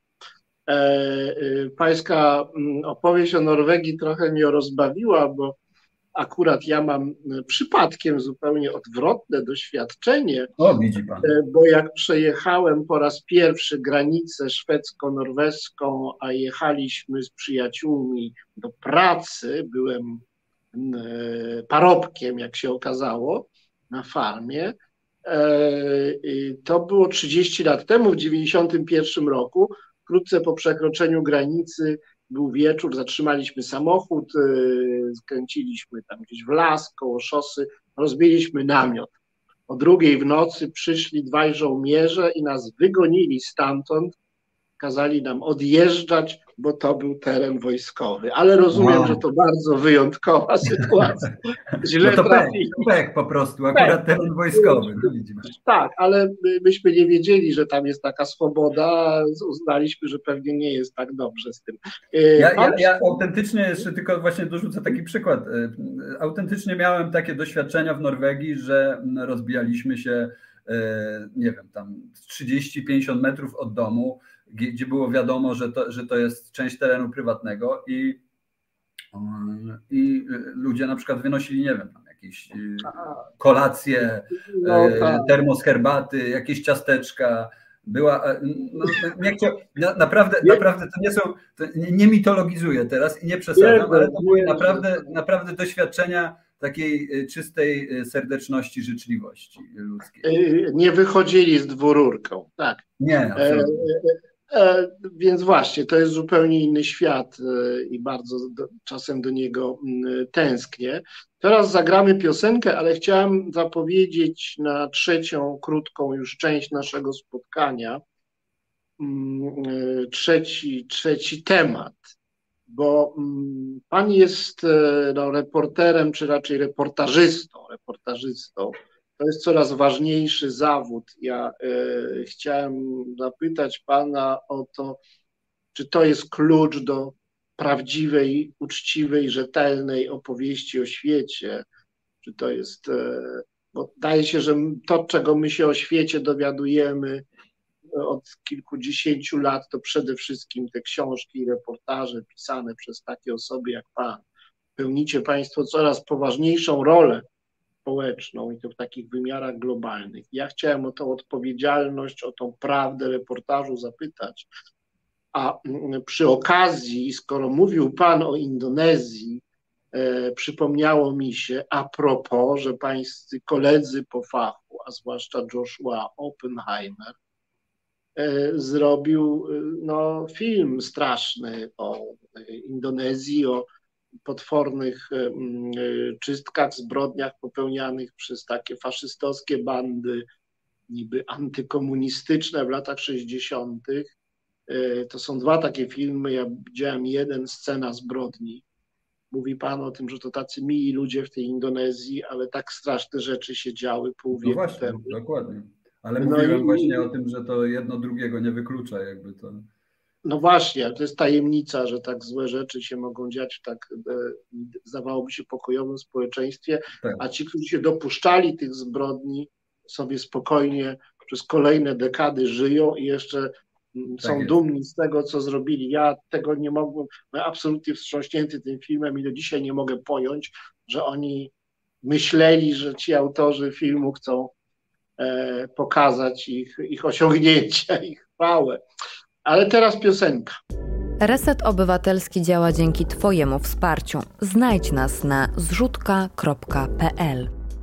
Witam w trzeciej części dzisiejszego spotkania w Radiu Reset Obywatelski w programie Mondrale z redaktorem Jarkowcem. Rozmawiamy sobie o różnych sprawach związanych z, najpierw z Ameryką, potem z podróżowaniem, doświadczeniami osobistymi pana redaktora E, teraz chciałem jeszcze porozmawiać na koniec o tym zawodzie, coraz ważniejszym, coraz istotniejszym zawodzie reportażysty. Kogoś, kto bada i opowiada o świecie nie jako akademik, badacz akademicki, naukowiec, e, nie jako literat, który sobie po prostu zbiera materiał do swojej fikcji, lecz jako ktoś, kto jednak tak jak naukowiec odpowiada za E, prawdomówność e, i rzetelność swojego przekazu, a jednocześnie, tak jak literat, jest zobowiązany nadać swojemu przekazowi taką osobistą i atrakcyjną, literacką, komunikatywną e, formę. Jak pan postrzega ten swój zawód i swoje zobowiązania werydyczne, czyli związane z, no, z z prawdomównością i prawdziwością tego, co Pan mówi, co Pan pisze, a co jest przecież Pańskiej subiektywności i bardzo osobistym doświadczeniu zawsze zakorzenione. Mhm. No ja, ja, ja, uprawiam mm, taki rodzaj reportażu, bo są oczywiście różne, różne rodzaje. Yy, pisania reportaży. Ja nie jestem na przykład, nie wiem, reporterem mm, śledczym, mm, nie jestem jakimś reporterem, który odkrywa mm, jakieś zjawiska albo wydarzenia wcześniej nieznane i przynosi je czytelnikowi. Y, ja jestem takim troszkę kimś, kto przynosi ludzi. Tak postrzegam swoje zadania. może właśnie, przepraszam, pies się zdenerwował na coś. Może właśnie odeślę słuchaczy naszych i widzów do moich książek, bo wydaje mi się, że w tych książkach troszkę, nie troszkę, tylko przede wszystkim staram się robić to, co mi może tutaj nie wychodzi aż tak dobrze na antenie. Jak Pan pytał o te moje podróże, o to, czy jesteśmy tacy sami, czy nie i, i, i jacy są ci ludzie. Nie opowiedziałem takiego nic konkretnego o jakichś postaciach, które się przewinęły przez moje podróże i przez moje życie i przez moich poszukiwanie moich reporterskich historii. No ale właśnie w moim pisaniu to, to jest i tak postrzegam swoją rolę na takim podstawowym poziomie, żeby przynieść ludzi, żeby przynieść ich historię i żeby pokazać może właśnie to, o co Pan trochę pytał, mm, że jesteśmy tacy sami i żeby y, pouprawiać y, trochę tej czułej narracji. Ten, ten, ta koncepcja y, Olgi Tokarczuk jest bardzo mi bliska bo staram się w każdym z bohaterów i w każdej z historii, nawet jeśli to bywa trudne, ten element czułości i ten element humanistyczny, nazwijmy go, znaleźć. Więc przede wszystkim chciałbym zawsze e, przynieść jak najprawdziwszych ludzi, pełnokrwistych, którzy istnieją, których nie wymyśliłem, nie, nie jestem literatem, tylko właśnie reportażystą znaleźć ich i, i, i przynieść ich czytelnikowi i pokazać, że e, ich historie są zbieżne gdzieś, zawsze mają punkty zbieżne z naszymi historiami. I że to jest istotne, żebyśmy te historie poznawali, bo wtedy właśnie budujemy taki obraz e, sobie świata oparty właśnie na takiej myśli, że można się dogadać, no że, że, że, że jesteśmy podobni i że jest nadzieja. E, więc na takim podstawowym poziomie tak postrzegam swoją rolę, a jeśli chodzi o, o, o tą prawdę, o którą Pan pyta, to oczywiście w naszej tutaj, y, w naszej przestrzeni y, jest y, taki temat, który budzi dużo emocji, dużo, dużo często kontrowersji. Są pewne spory w środowisku ludzi, którzy piszą literaturę non-fiction. Oczywiście książka Artura Domosławskiego Kapuścińskim była taką bombą, która która mm, sprowokowała bardzo, uważam, istotną e, dyskusję na ten temat. Ja stoję na takim stanowisku, e, że absolutnie nie powinienem i nie robię tego, e, nie wymyślam. Nie staram się weryfikować fakty, czyli taką anglosaską jednak szkołę staram się uprawiać staram się, mm, nie, znaczy staram się, nie robię tego po prostu, nie wykonuję tego zabiegu, który, który bywa wykonywany w polskim reportażu, na przykład sklejania kilku postaci w jedną jakąś, żeby, żeby mi się to jakoś tam, z, żeby mi się to spięło narracyjnie. Nie robię takich rzeczy. Nie oceniam tych, którzy robią. To, jest, to pozostawiam jakby ocenie czytelnika. Wydaje mi się tylko, że informacja powinna być jasna od autora, co robi. Tak? Jeśli, jeśli to jest non-fiction, no to niech to będzie non-fiction. Ale z drugiej strony, z drugiej strony, mm, mm, nie mam, jak, nie mam radykalnego jakby poglądu na ten temat w tym sensie, że, zdaje, że nie, ma, nie ma reportażu e, obiektywnego. Ja sobie zdaję z tego sprawę. Jeśli ktoś mówi, że, że, że, że jest reportaż obiektywny, że jest takie dziennikarstwo non-fiction w dużej formie, szczególnie obiektywne, no to nie ma czegoś takiego. Obiektywny powinien być news, obiektywna powinna być depesza, a wszystko, co jest poza tym, no to jest jakąś formą e, wypowiedzi subiektywnej, no bo jest przepuszczona przez jakby moje ja, moją głowę, moje doświadczenie życiowe i moje mm, odbieranie rzeczywistości. Jeśli mam bohaterów, i na przykład, y, żeby to zobrazować na konkrecie, no, mam rozmowę z istotną postacią, która gdzieś tam współtworzy historię w mojej książce. Mam na dyktafonie na przykład 4 albo 5 godzin y, rozmowy z tą osobą. Usiedliśmy, spędziliśmy pół dnia i pogadaliśmy. No to ode mnie zależy to, co ja wyjmę z tego. Tak? W książce może się znaleźć jedna linia, jeden dialog, może się znaleźć jakiś większy fragment, nigdy się nie znajdzie całość i, I to zawsze będzie mój subiektywny wybór, na co ja położę mm, akcent i co wybiorę i co, mm, co zdecyduję, żeby opowiedzieć. No to tak jak, tak jak z e, filmami dokumentalnymi, tak?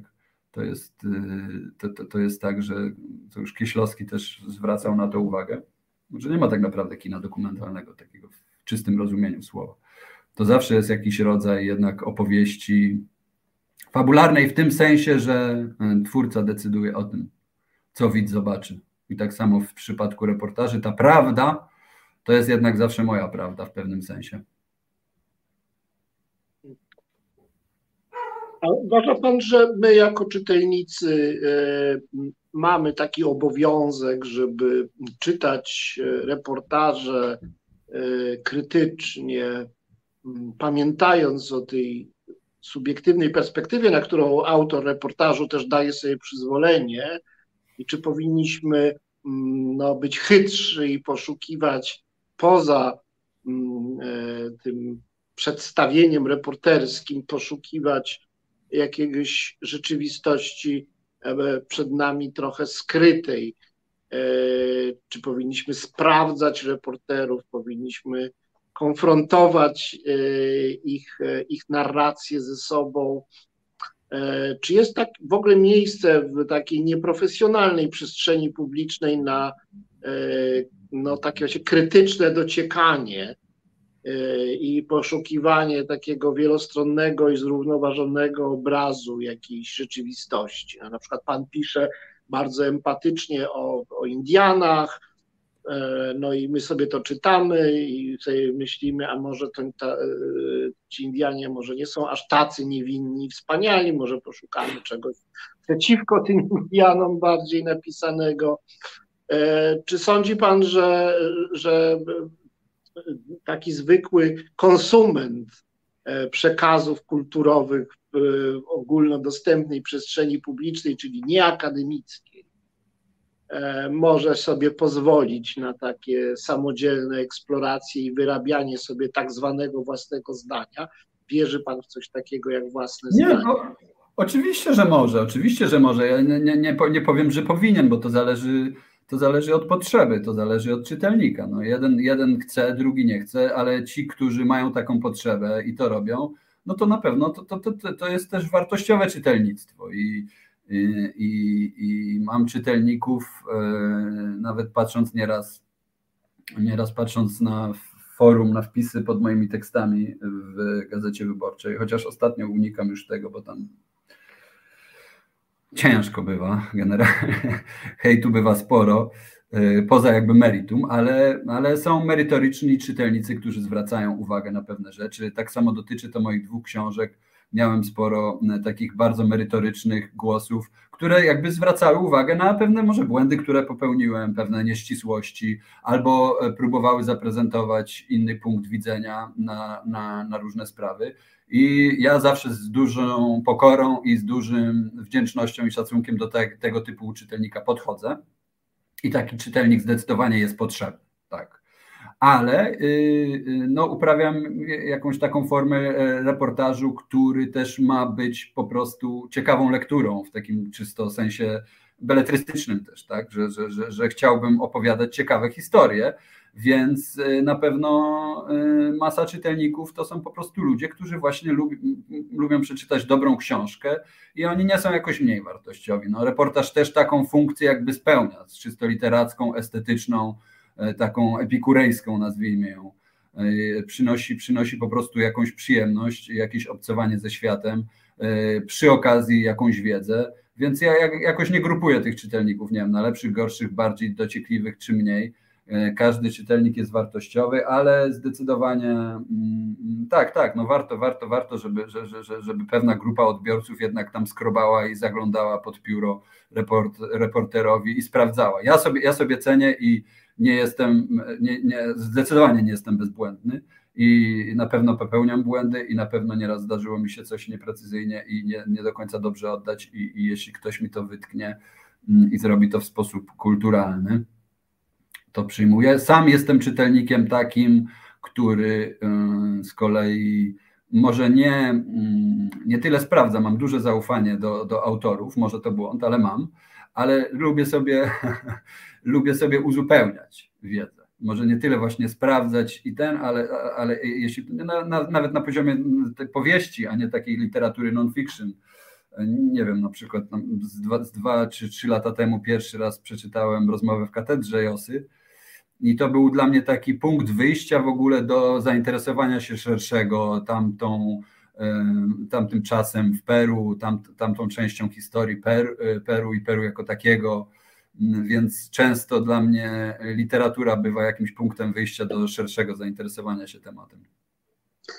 Y, można chyba określić e, tych dociekliwych czytelników mianem amatorów e, dla odróżnienia ich od badaczy, akademików, naukowców. Jakie są relacje między reporterami a naukowcami? Czy to jest tak, że się po prostu korzysta z ich wiedzy, czy też są jakieś napięcia polegające na tym, że oni się uważają za coś lepszego, surowo recenzują e, reporterów albo ich e, lekceważą. A może mhm. jest tak, że się na koniec dnia okazuje, że reporter, który napisał, dajmy na to tak jak pan, książkę o losie Indian, e, to może wie więcej od jakiegoś pana doktora z odpowiedniego instytutu pewnego uniwersytetu i to jest trochę niefajne, bo powinno być odwrotnie. Jak te relacje się kształtują? Mm -hmm. mi, się, mi się wydaje, że może nie więcej, ale że, że, że rzeczywiście zdarza się tak, że wiem inaczej. No, no nie?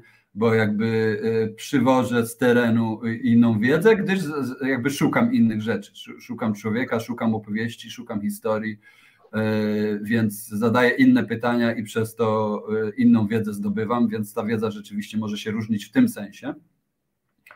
E, to ciekawe, o co Pan pyta. Ostatnio miałem e, taką sytuację, że e, większość rozmów, które odbywam, mm, takich publicznych po, po, opublikowaniu tej książki, spotkań autorskich czy tego typu rozmów, jak, jak my teraz prowadzimy, to są albo z dziennikarzami, albo z jakimiś takimi y, y, ludźmi, którzy po prostu zawodowo się zajmują prowadzeniem spotkań gdzieś tam działają w tym obszarze literatury y, non-fiction, albo no, spotkanie z Panem też jest całkiem jakimś takim nowym doświadczeniem dla mnie, bo jeszcze z profesorem filozofii nie rozmawiałem, ale ostatnio właśnie miałem całkiem inne spotkanie w Poznaniu, gdzie y, do poprowadzenia, do moderowania naszej rozmowy została poproszona pani doktor z UAM-u zajmująca się właśnie Stanami Zjednoczonymi, a dokładnie właśnie historią ludów tubylczych.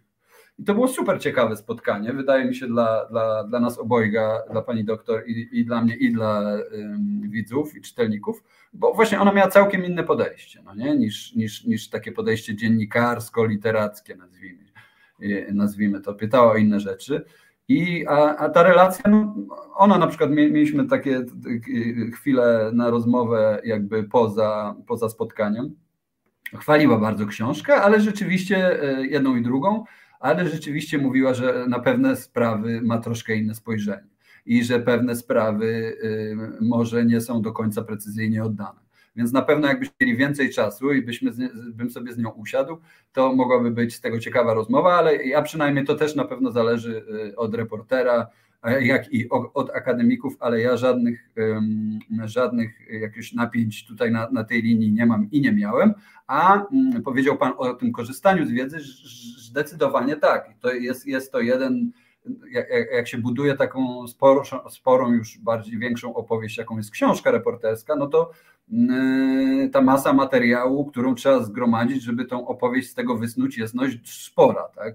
Więc jakby się gromadzi ten materiał w różnoraki sposób. Yy, w przypadku drugiej książki sporo materiału dostarczyło mi moje własne jakby przeżycia, moja własna biografia, ale to są też podróże reporterskie, to są różne rozmowy, wywiady, które na przestrzeni lat się, się, się, się gromadzi, ale jest to również też wiedza akademicka. Ona jakby jest, ona jakby jest jednym z tych źródeł materiału, z którego się korzysta, zdecydowanie tak. Ja, ja, ja, ja uwielbiam w ogóle tą. Mm, tą działkę, na, nawet w mojej pracy, nawet w mojej pracy dziennikarskiej, takiej na co dzień, jak piszę teksty o Stanach do, do Gazety Wyborczej, to nawet jeśli to potem bezpośrednio w tekście się nie znajdzie, ale zawsze lubię sobie trochę poczytać takich akademików w temacie. Y, co oni na ten temat, jakie badania robili, co mają do powiedzenia. Y, lubię sobie szperać w tej przeglądarce książkowej Google'a, Google Books, E, tam jest zawsze bardzo dużo ciekawych materiałów, nawet jeśli to nie są całe książki, to jest sporo takich podglądówek, gdzie, gdzie duże fragmenty można, I tam, tam jest dużo wiedzy, tam jest dużo materiału też i tam zawsze można skonfrontować właśnie takie swoje spojrzenie na sprawę reporterskie, dziennikarskie z, ze spojrzeniem naukowym. Co jest istotne, uważam. Miło mi słyszeć, że żyjecie Państwo ze względnym pokoju z akademikami. Oni tak czy inaczej tracą swój monopol na wiedzę. Coraz częściej jest tak, że ludzie bez stopni naukowych e, mają ogromną erudycję, a także dokonują samodzielnych odkryć. I świat akademicki się w tym sensie jakoś musi posunąć na rzecz e, innych środowisk. E, w pełni to popieram, e, należąc do tego świata akademickiego, ale nie jako naukowiec, a tylko filozof, więc nie muszę być całkiem solidarny z naukowcami. Panie redaktorze, zwyczajem naszego programu jest oddawanie ostatniego słowa gościowi, aby się swobodnie wypowiedział na dowolny temat, biorąc pod uwagę, że może być słuchany nawet po latach. E, to jest tak naprawdę poza tym, że program to jest jeszcze i podcast, tak zwany. E, dzisiaj będziemy troszkę krócej na antenie, bo nasz realizator zaczyna za chwilę kolejną audycję, no bo tu jest taka ramówka na styk. Więc już teraz proszę pana o taką, e, taką wypowiedź, co chciałby Pan przekazać nie tylko aktualnym, ale i przyszłym naszym słuchaczom. Widzi Pan, nie przygotowałem się. Jakbym wiedział, to bym, to bym coś wymyślił. Ale może mm, powiem coś takiego, co ostatnio leży mi na sercu mocno, a wydaje mi się, że nie tylko mi. Jeśli chodzi o to, co się dzieje na naszej granicy z Białorusią. To jest taki temat, który, który wydaje mi się boli wielu z nas ostatnio. Dotyka na różnych poziomach, e, skłania do różnego rodzaju refleksji, przemyśleń, przewartościowywania pewnych rzeczy. E, temat trudny, smutny. Mm, ja mam taką refleksję, e, że chciałbym coś zrobić z tym, tak? Chciałbym jakoś pomóc. Pojawia się, pojawia się, pojawia się w narracji na ten temat, w opowieści na ten temat ciągle ten termin bezradności, tak? Że siedzimy i nic nie robimy, jesteśmy bezradni. Oczywiście, oczywiście działają na granicy, działają na granicy grupy, które, mm, które niosą pomoc potrzebującym. Wspaniale, świetnie, ale większość z nas tak trochę zastyga w takiej bezradności, próbuje się to jakoś interpretować wręcz, pojawiają się wywiady z psychologami, czy to dobrze, że jesteśmy bezradni, czy nie, co powinniśmy na ten temat odczuwać. No i też gdzieś w, siedzę w tym bardzo głęboko, jeśli chodzi o to, o czym ostatnio myślę i co czuję. I zastanawiam się, jak mógłbym pomóc. No i przychodzi mi taka, e, do, e, oczywiście jakoś tam pomagam, wspierając organizację, e, gdzieś człowiek pójdzie na jakąś demonstrację, coś napisze, jakiś tekst, jako dziennikarz czuję się w obowiązku, więc ostatnie teksty, jakie piszę, nawet jeśli nie, nie, nie bezpośrednio, to gdzieś tego tematu też dotyczą, ale tak naprawdę mam ciągle takie poczucie, że nic nie robię w sumie, że tak siedzę i jak my wszyscy się zastanawiam, co dalej z tym zrobić. I tak naprawdę jakbym miał szczerze sobie odpowiedzieć, mm, na to pytanie, no to powinienem się spakować, y, wsiąść w pociąg do Białego Stoku, skontaktować się z grupą Granica lub inną działającą tam, y, spakować plecak i chodzić po lasach i generalnie dostarczać pomoc tam, gdzie ona jest y, konieczna. Mam dwie nogi, dwie ręce, jestem zdrowy, nic mi nie dolega, generalnie dałbym radę. No i nie robię tego. Tak? Nie robię tego i się zastanawiam, dlaczego tego nie robię. No i taka najszczersza odpowiedź, jaka mi przychodzi do głowy, to po prostu mi się nie chce. Jeśli miałbym tak powiedzieć szczerze, bez ogródek, no to generalnie y, jestem leniwy. No wiadomo, mam, mam rodzinę, mam robotę, y, mam ciepłe łóżko i ciepły prysznic i ciężko jakby to wszystko zostawić i, i pewne obowiązki odłożyć na bok, pewne emocje, pewne przywiązania, y, pewne wygody odłożyć na bok i po prostu pojechać i robić robotę. Nie? A są, są ludzie, którzy tą robotę robią.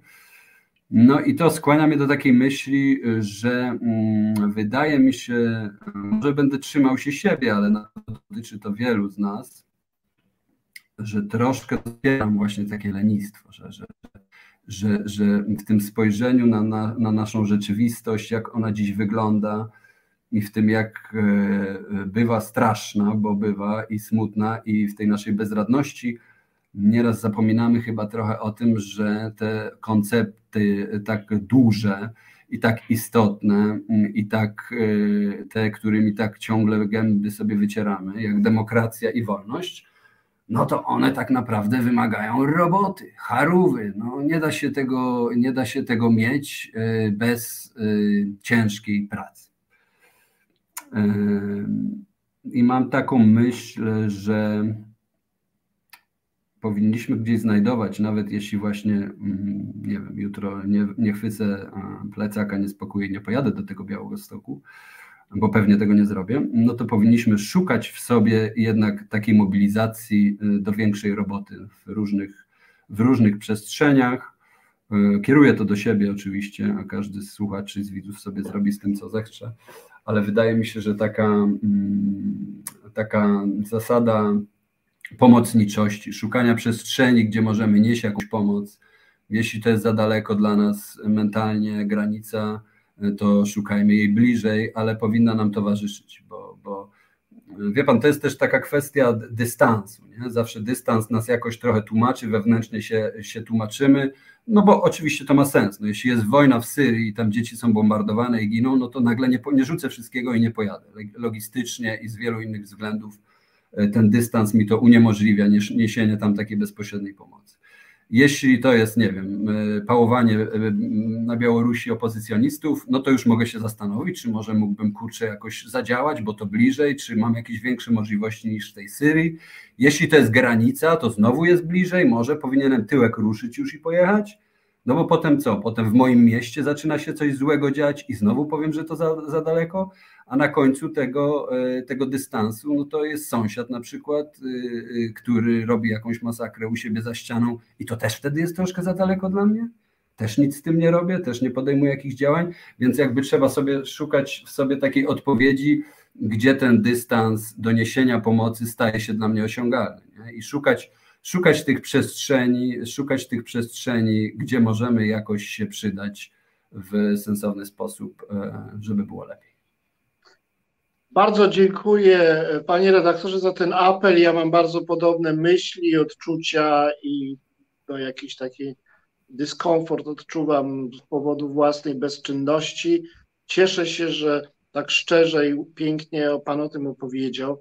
Myślę, że każdy z nas e, może zrobić coś minimalistycznego, to znaczy chociaż płacić parę groszy na odpowiednią fundacje, każdy też może coś robić w internecie, e, coś pisać, komentować. Myślę, że czasem e, organizowane są w różnych miastach demonstracje związane z haniebnym, przestępczym postępowaniem władz polskich w stosunku do uchodźców. Dla każdego na jego miarę znajdzie się jakiś sposób E, wyrażenia e, sprzeciwu i niesienia e, pomocy, ale bardzo słusznie Pan mówi o tym, że tak w punkcie wyjścia to się nam niczego nie chce i wolimy, jak ktoś coś zrobi za nas. Dlatego też żyjemy w gorszym świecie niż moglibyśmy żyć w przeciwnym razie. Serdecznie dziękuję za ten apel dziękuję i serdecznie bardzo. dziękuję za udział. Pan redaktor Maciej Jarkowiec był dzisiaj naszym gościem. Dziękuję Pozdrawiam Państwu. wszystkich. Dzięki. Do zobaczenia, mam nadzieję, za tydzień, drodzy słuchacze. Do widzenia.